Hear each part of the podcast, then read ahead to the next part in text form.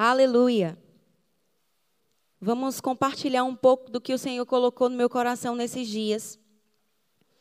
E eu queria começar falando para você um pouco do que Deus falou comigo. Eu queria que você abrisse a sua Bíblia comigo no livro de 2 Coríntios 3, verso 2. Carta de Paulo aos Coríntios. Segunda carta de Paulo aos Coríntios, capítulo 3, verso 2 o apóstolo Paulo escreve assim: Vós sois a nossa carta, escrita em nossos corações, conhecida e lida por todos os homens. Amém? O tema dessa ministração, você já deve ter visto aí no YouTube, é o dor de Deus. Aleluia. É, esse foi o, o, tema que o Senhor colocou no meu coração. E sabe, você sabe o que é o dó? É aquela placa enorme que nós vemos por aí nas avenidas, nas vias, principalmente nas vias de muito trânsito, como na Avenida Paralela aqui em Salvador. É uma placa enorme que ali as empresas pagam, financiam para ter a sua marca estampada ali. E esse texto subiu ao meu coração, porque o apóstolo Paulo diz à igreja em Corinto, escreve aos irmãos da igreja em Corinto, dizendo: Vocês são uma carta viva, lida e vista por todos os homens. Sabe, irmãos, que uma carta, ela comunica uma mensagem. O objetivo de uma carta é comunicar uma mensagem. E o que é um aldó? Um aldó é uma comunicação de uma mensagem também. Amém. E eu estava conversando um pouco com o Eduardo sobre um aldó. Eu não sou da área de comunicação, mas Eduardo não é só um estudante de comunicação, mas ele é um estudioso dessa área, ele ama essa área e ele gosta muito de conversar sobre esses assuntos. Eu estava conversando um pouquinho sobre isso com ele. E ele me disse um dado interessante. Ele me disse, Gel, você sabia que um aldó, ele está classificado, é, a classificação que ele está é entre o top 3 no sentido de alcance publicitário. O que é isso? Significa que um outdoor é um dos, ele está classificado entre um dos três tipos de mídia que tem o maior alcance para as pessoas. Por quê? Porque é impossível você passar por um lugar e não ver um outdoor. É, é muito improvável. Você não vê. Mesmo que você não queira, você vê. Por isso que existe um valor muito alto que as empresas investem e aí depende do lugar, né? Tem lugares que são mais caros, outros que são um pouco mais acessíveis, mas até o mais acessível demanda um alto investimento, porque é uma mídia massiva, de alcance massivo. E eu estava conversando com ele, eu falei, eu estava pensando sobre isso. E eu parei e pensei, ele estava me falando que foi em um determinado local e passou em uma via indo e tinha seis outdoors de uma determinada empresa. E no sentido oposto, voltando, tinha mais seis. Ou seja, o investimento altíssimo, todos de uma mesma marca. E eu estava falando para ele, eu disse, Du, eu estava me perguntando por que, que as empresas investem valores tão altos para colocar a sua marca em um outdoor. E aí eu falei para ele, eu disse, eu penso em duas possibilidades, pelo menos. Primeiro, Acompanhe comigo, nós vamos chegar a um bom lugar. Amém? Primeiro motivo, para divulgar a sua marca. Uma empresa que talvez não tenha tanta expressividade, é uma empresa nova na cidade, ela está colocando ali para que as pessoas conheçam a sua marca. Mas existem outros casos de empresas que já são consolidadas e conhecidas e ainda assim ela investe em valores tão altos. A, a marca dela já não precisa ser conhecida. Mas por que, que ela investe? Para legitimar a sua marca. Amém? Então eu quero pegar esses dois motivos, para divulgar a marca e para legitimar a marca. E agora trazendo isso para as nossas vidas. Como assim somos um aldó de Deus? Porque o apóstolo Paulo fala aos Coríntios que nós somos cartas vivas, vista e lida por todos os homens. Sabe, queridos, que tem pessoas que não não vão vir facilmente a uma igreja, mas elas são, digamos assim, impactadas ou não pela minha e pela sua vida. Porque elas olham para nós e elas leem a mensagem que nós carregamos. Muitas vezes sem mesmo liberarmos uma palavra. Muitas vezes sem nunca termos a oportunidade de falar de Jesus abertamente para essa pessoa. Mas ela olha para a nossa vida, ela vê os nossos frutos e ela sabe a mensagem que nós carregamos, porque ela lê a nossa carta pelo fruto. E como um aldó, nós divulgamos essa mensagem. E vamos para o primeiro, para o primeiro ponto que eu peguei divulgar para alguém que não conhece. Como um aldor de Deus, um aldor do céu, nós divulgamos Jesus, nós divulgamos Deus, nós divulgamos uma mensagem de Deus para pessoas que ainda não o conhecem. Os ímpios olham para nós e eles veem alguma coisa. Eles leem em nossa vida alguma mensagem. Quer você queira, quer não, você transmite uma mensagem para alguém. A pergunta é: qual mensagem você está transmitindo? Quando uma pessoa olha para a sua vida, uma pessoa ímpia, uma pessoa incrédula, uma pessoa que ainda não conhece Jesus, ela é atraída ao Senhor ou ela é repelida pela mensagem que você passa com a sua vida?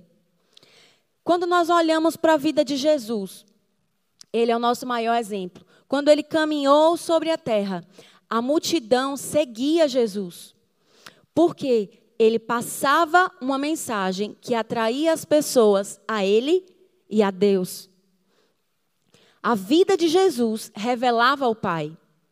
Até hoje nós olhamos para Jesus e vemos Deus, nós vemos a mensagem de Deus, nós vemos o próprio amor, porque a vida dele revelou a mensagem.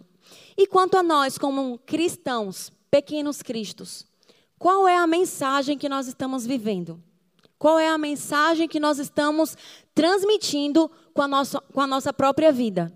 Não só a mensagem que nós estamos pregando em um púlpito, mas a mensagem que nós estamos vivendo e pregando com a nossa vida, como cartas vivas lida por todos os homens. Vamos agora para um outro aspecto de um para legitimar uma marca. Então vamos olhar por um outro ângulo. Alguém que já conhece Jesus, que já foi salvo, mas que olha para você, porque eu tenho como um exemplo de alguém que também serve a Jesus, de alguém que deveria ser uma inspiração. Você tem sido uma inspiração para essas pessoas ou você tem sido uma decepção para outros irmãos? Quando um irmão da nossa igreja ou de outro lugar olha para a sua vida, a mensagem que ele tem visto na sua vida é uma mensagem que o anima em fé, que o inspira em fé, ou é uma mensagem que ele tem que dizer, mas Deus é bom, apesar da vida dele? Você tem sido um instrumento que tem levado glória a Deus, honra ao Senhor, ou você tem sido um instrumento que desonra a, a, a mensagem da cruz? Aleluia, glória a Deus. Abra sua Bíblia comigo em 1 Coríntios 11, 1. Aleluia, Deus é bom. Ainda o apóstolo Paulo, escrevendo à igreja de Corinto, na primeira epístola, ele começa, ele, ele começa esse texto dizendo assim: Sede meus imitadores, como também eu sou de Cristo. Sabe, queridos, é um versículo tão pequeno, mas que carrega uma mensagem tão poderosa. Será que hoje nós, nós temos vivido nesse padrão da palavra, de podermos olhar para alguém que, por exemplo, nasceu na fé agora, um novo nascido de novo, e nós podemos dizer para ele: seja meu imitador, assim como eu sou de Cristo. Outro dia eu estava conversando com uma pessoa e ela, ela é alguém afastada do Evangelho há algum tempo. E a gente estava em um momento de, de descontração, em um aniversário, e já tinha muitos anos que eu não a via. E aí eu a convidei para ir num culto e ela disse: Já, eu vou. Eu vou sim, eu vou na igreja. Pode me chamar que eu vou. Pode marcar o dia. E a gente, eu não toquei no assunto porque ela afastou, porque não era a minha intenção trazer nenhuma condenação. Mas espontaneamente ela começou a falar sobre as decepções que ela teve na igreja. E ela disse assim: Eu sei que existe um discurso dizendo assim: olhe para Jesus e não para os homens. Aí ela disse: Mas isso é hipocrisia. Porque, queira ou não queira, quando você carrega o nome de Jesus, você carrega a responsabilidade de representá-lo. Irmãos, eu olhei para ela e disse para ela: Eu concordo plenamente com você. É uma hipocrisia nós precisarmos dizer para alguém: olhe para Jesus e não para os homens. Porque quando nós nascemos de novo, nós temos a capacitação de Deus para imitarmos Jesus e sermos exemplos para outros, assim como o apóstolo Paulo. Sabe, queridos, isso é uma conversa muito hipócrita, é uma desculpa de menino. Olhe para Jesus, sim, é lógico, ele é o autor e o consumador da nossa fé. Nós não podemos jamais nos desviarmos de Jesus porque algum irmão errou, porque todos somos passíveis de erro. Mas esse não pode ser um discurso hipócrita na nossa boca para justificar os nossos próprios erros. Ou então nós nunca cresceremos.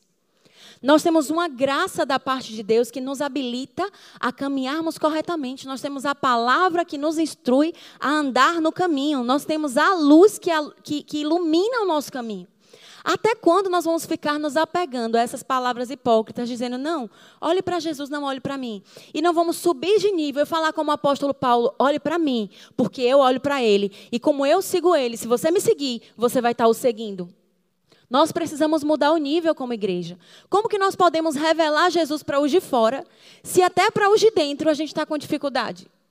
Para alguém que já está apto, que já decidiu nascer de novo, a gente ainda fica preso nessas pequenas coisas, nesses embaraços e dizendo: não, não olhe para mim porque eu não sou exemplo. Não, queridos, nós precisamos nos posicionar e decidir ser exemplo.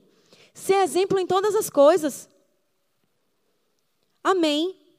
Eu espero que você esteja sendo abençoado nessa noite, porque essa é uma quinta de glória maior. Aleluia. Eu queria que você abrisse comigo a sua Bíblia em Malaquias 3,18.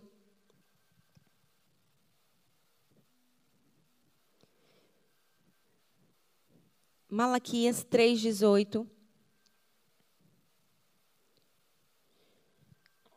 Diz assim: Então vereis outra vez a diferença entre o justo e o ímpio, o que serve a Deus e o que não serve.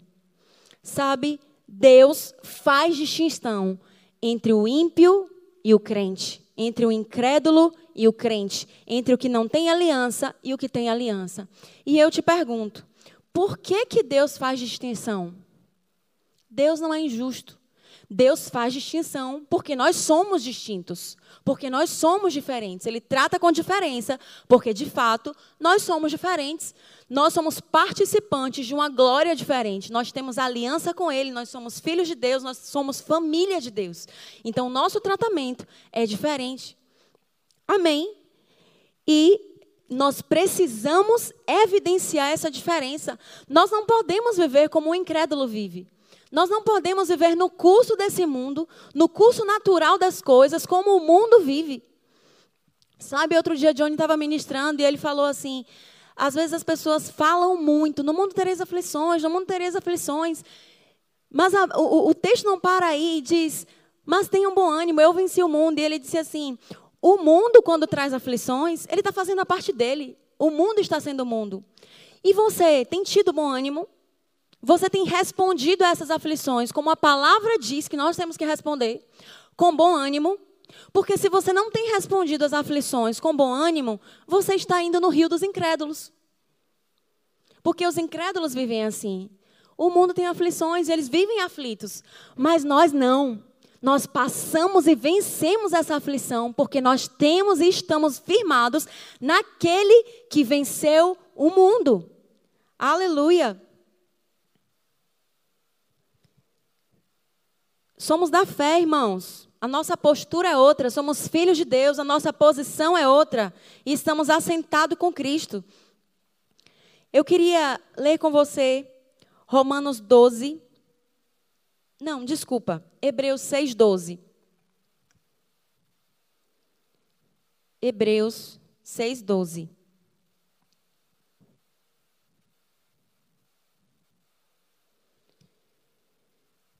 No livro de Romanos, 12, 3, a Bíblia nos diz que Deus repartiu com cada um de nós uma medida de fé. Se você nasceu de novo hoje, ontem, você tem uma medida de fé. Não existe alguém que seja crente que não tenha fé. Isso é uma mentira de Satanás, porque o próprio Deus repartiu com cada um de nós uma medida de fé. Em Hebreus 6,12 diz assim: Para que não façais negligentes, mas sejais imitadores dos, dos que, pela fé e perseverança, herdam as promessas. Todo crente tem fé. Mas sabe, tem algo que nós precisamos desenvolver nesses dias: a perseverança. Nós temos fé, e nessa igreja nós somos bem ensinados a respeito desse assunto. Nós ouvimos muitas ministrações poderosas sobre fé. Somos bem ensinados a respeito disso. E aqui você só não cresce em fé se você não quiser. Porque se você quiser, você é alimentado sobre fé todos os dias. Irmã, irmã Vânia faz as lives diariamente. Todos os cultos nós somos acrescentados em fé, esticados em fé, estimulados a crescer em fé. Mas sabe que nós precisamos andar também além da fé, em perseverança, porque a Bíblia nos diz que, em fé, que fé e perseverança herdam as promessas. Já e o que é que isso tem a ver com ser ao dó de Deus? É que, às vezes, irmãos, nós invertemos as ordens. Aqueles que precisam crer para ver são crentes, porque o natural de um filho de Deus é viver pela fé. E é assim que a fé funciona. Na fé, a gente, em fé, a gente crê e vê. O processo é esse. Você não precisa ver para crer, porque não existe fé depois que se viu. Amém? A fé crê para ver. Mas às vezes nós invertemos essa ordem e queremos que essa seja a lei que rege o mundo. Mas sabe que para o mundo isso não é natural. Para o mundo não é necessário crer para ver. O mundo tem que ver para que então creia. E como que o mundo vai ver?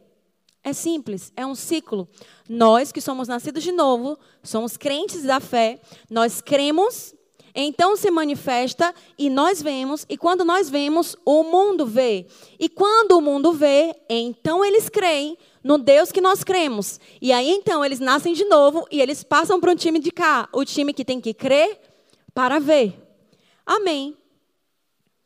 O problema é que se nós só crermos e não perseverarmos em fé, nós abandonamos a fé e então não haverá a manifestação para que o mundo veja e para que o mundo creia. Você consegue entender isso? Nós interrompemos um fluxo. E então nós não teremos uma boa mensagem, nós não teremos frutos de fé. E aí nós caímos em um risco de desculpa, descredibilizarmos a palavra da fé que nós pregamos. Como assim, Gel? O nosso nível precisa ser outro. Nós precisamos ser distintos do mundo. Sabe que o mundo não vai crer em uma igreja que prega cura e anda doente. O mundo não vai crer em uma igreja que prega coragem, mas vive em medo. O mundo não vai crer em uma igreja que prega prosperidade e vive em miséria. Nós precisamos manifestar os frutos da nossa fé. Amém. Eu não quero trazer sobre você uma condenação, não significa que você não possa adoecer, porque nós estamos no mundo e é mister que venham aflições. Mas o seu posicionamento frente a essas situações é o que vai mostrar para o mundo que você anda em fé e vai divulgar o reino de Deus. Amém, queridos. Irmão Reagan fala que ele pregava prosperidade mesmo quando ele ainda não vivia. Ele ainda não vivia, porque a palavra é a verdade, independente dos meus resultados e dos seus resultados. Amém. Ele pregava prosperidade em fé na palavra, mesmo quando aquilo ainda não estava frutificando na vida dele. Mas ele simplesmente parou de crer, parou de pregar. Não, ele continuou pregando, continuou crendo até que os frutos se manifestaram. Amém. Então não significa que eu não possa pregar cura porque uma doença me veio. Não, eu vou continuar pregando porque a palavra é verdade, independente dos fatos que me vieram. Mas eu preciso perseverar em fé e a cura vai se manifestar na minha vida. E então, com a cura se manifestando na minha vida, os incrédulos verão e crerão. Amém. Nós precisamos lutar contra isso na nossa geração. A perseverança é algo que tem sido tirado. A irmã Vânia até falou sobre isso nesses dias, falando que hoje tudo é muito rápido, até o áudio do WhatsApp é acelerado, o YouTube a gente ouve acelerado. E, e nós somos uma geração é, é, que foi muito rápido, né? Eu lembro, minha avó morava na roça, e ela tinha uma casa na cidade, uma na roça, e a casa da roça tinha um fogão a lenha. E, e o fogão a lenha, para ele aquecer, irmãos, leva tempo. E tinha algumas comidas que ela só fazia no fogão a lenha, algum tipo de doce que ela dizia que ficava diferente. Mas não era uma comida rápida. Não se começava a cozinhar pouco tempo antes do horário de comer. Tinha que ter todo um trabalho antes. Ir para o mato, pegar a lenha, tratar a lenha, cortar a lenha, colocar a lenha, acender o fogo, abanar o fogo, esperar pegar. E então, depois do fogo aceso, começava-se a cozinhar. Enquanto isso, hoje nós temos um fogão elétrico que a gente aperta ali e rapidinho está tudo aceso, pronto para a gente cozinhar. E em alguns casos, nós temos um micro-ondas que nós colocamos lá, fechamos a porta, colocamos a programação e a gente ainda fica assim, balançando o pé, batendo na perna, coçando a cabeça, olhando e dizendo, bora, passa logo lá, passa logo rápido, passa logo rápido, porque nós somos uma geração muito rápida. Nós estamos acostumados a isso. Por isso que as empresas que vendem fast food têm, têm redes tão grandes hoje, porque é a geração do tudo rápido. Mas sabe que os princípios da palavra não mudam. E que tem coisas que nós precisamos perseverar em fé. E se nós quisermos transpormos essa realidade natural da nossa geração para a palavra, nunca vai dar certo. Nós precisamos pegar a palavra e adequar o nosso estilo de vida à palavra. E não pegar o nosso estilo de vida e querer adequar a palavra ao nosso estilo de vida. Amém, irmãos? Você consegue me entender?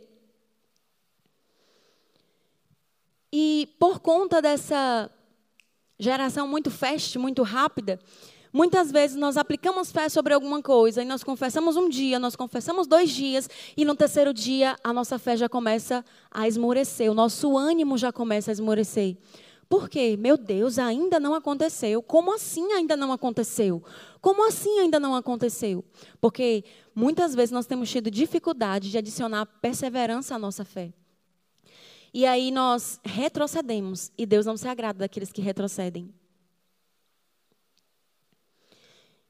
E muitas vezes, nesse processo, nós olhamos para as circunstâncias e dizemos: não, mas eu apliquei fé que Deus abriria uma porta, mas passou ontem, passou hoje, e ninguém me ligou, uma porta não chegou, eu não recebi um e-mail, um convite, uma ligação. E então, nada aconteceu. E o prazo decorreu e agora está mais difícil do que estava dois dias atrás. Sabe, queridos, que nós não somos guiados por circunstâncias, nós somos guiados pelo Espírito de Deus. Amém. Nós somos guiados pelo Espírito de Deus. E fé, Hebreus 11, 1. Abra sua Bíblia comigo, é um texto muito conhecido. Hebreus 11, 1 diz assim: Ora, a fé é o firme fundamento das coisas que se esperam e a prova das coisas que não se veem. Eu gosto muito dessa versão que fala que a fé é o firme fundamento. Não é um fundamento qualquer, a fé é um firme fundamento. O fundamento de um edifício é o que determina o quão boa é aquela construção. Se um edifício vai ter três andares, cinco andares ou vinte andares é determinado pelo fundamento que foi colocado ali. Se o fundamento for firme o suficiente para se erguer 20 andares, ele pode ser erguido. Mas se o fundamento não, não for firme o suficiente, ele não pode crescer tanto. Porque é o fundamento, a firmeza do fundamento, que determina a proporção que aquele edifício pode tomar. Jesus usou uma parábola de duas casas, uma edificada sobre a areia e outra edificada sobre a rocha, no livro de, no Evangelho de Mateus 7, a partir do verso 24, onde ele fala que uma casa edificada sobre areia veio ventos, tempestades e a casa desmoronou porque o alicerce era frágil.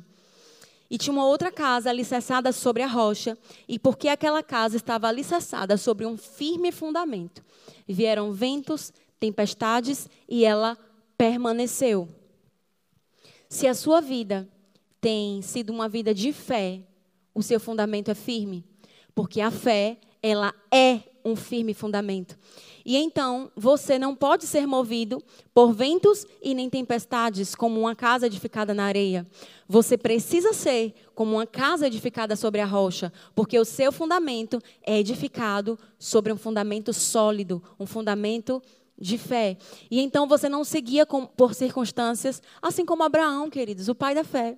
Abraão recebeu uma promessa de Deus que ele seria o pai de nações, o pai de multidões. E ele recebeu essa palavra, mas você sabe que depois disso, ele não foi rejuvenescido naturalmente. A imagem dele era a mesma imagem envelhecida. Quando ele olhava para Sara, naturalmente, ele via uma mulher envelhecida. E a cada dia que passava, Abraão perseverava em fé. E sabe que a cada dia que passava, a promessa naturalmente se, se tornava mais distante, porque a velhice era um impedimento para que o, a, a, o cumprimento da promessa se cumprisse. E a cada dia que passava, ele ficava mais velho. Então, naturalmente, era mais difícil o cumprimento vir. Mas Deus, a fé, ela não seguia por circunstâncias. Deus ele não está limitado pela circunstância. Então, se você tem aplicado fé sobre algo, você não precisa ficar desesperado por conta das circunstâncias, porque você não é guiado por circunstância. Amém. Você tem um firme e um sólido fundamento. E se você permanecer, e se você não desistir, o cumprimento virá. E você será um outdoor de Deus. As pessoas olharão para você e dirão: Meu Deus, num tempo como esse, onde todo mundo adoeceu, onde pessoas morreram, ele permaneceu firme, crendo que Deus o guardaria, que Deus guardaria a sua casa, que Deus guardaria a sua família. Ele não cedeu para o medo, não cedeu para a doença, não cedeu para as notícias ruins de miséria, de desemprego, mas ele permaneceu. E olha só, mas se você abandona essa caminhada no meio do caminho e você retrocede, os frutos não poderão se manifestar. E que mensagem você vai poder divulgar? Porque você quer queira, quer não, a sua vida carrega uma mensagem que escolhamos carregar uma boa mensagem. Amém, irmãos? Que decidamos andar em caminho, num caminho de fé e perseverança para que possamos herdar as promessas. Até porque nós estamos num ano de glória maior. Essa é a palavra de Deus para a nossa igreja nesse ano. Essa é a visão que Deus deu ao nosso pastor para esse ano. E Deus não foi pego de surpresa. Deus já sabia esse ano começaria dessa forma tão turbulenta, tão difícil, com tantas aflições. Mas tenha bom ânimo. Esse ainda é o ano de glória maior. Persevere em fé. Declare o que você crê e você viverá e verá os frutos desse ano de glória maior se manifestando na sua vida. Sabe, irmãos, porque nós somos vencedores por Cristo. E o que é que um vencedor faz? Um vencedor vence. É natural para um vencedor vencer. O que não é natural é um vencedor perder. É natural para nós, filhos de Deus, vencermos, porque nele nós somos mais que vencedores. Amém, queridos? Eu espero que você tenha sido abençoado, eu espero que você tenha sido edificado nessa noite. E se você que está aí nos acompanhando, você ainda não fez de Jesus o Senhor e o Salvador da sua vida, eu quero te dizer que hoje é uma boa oportunidade. Você nessa noite tem a oportunidade de sair da morte para a vida, de ter a sua sentença, a sua dívida perdoada pelo sacrifício de Jesus. E então você vai ser arrancado do império das trevas e transportado para o reino do Filho de Deus, um reino de amor, de paz, justiça e alegria. E se você deseja fazer de Jesus o Senhor da sua vida, entre em contato conosco através desse número que está aparecendo aí no seu vídeo. E você será muito bem recepcionado na nossa igreja. Amém, irmãos. Foi muito bom estar com vocês nessa noite. Sejam mais abençoados na prática da palavra.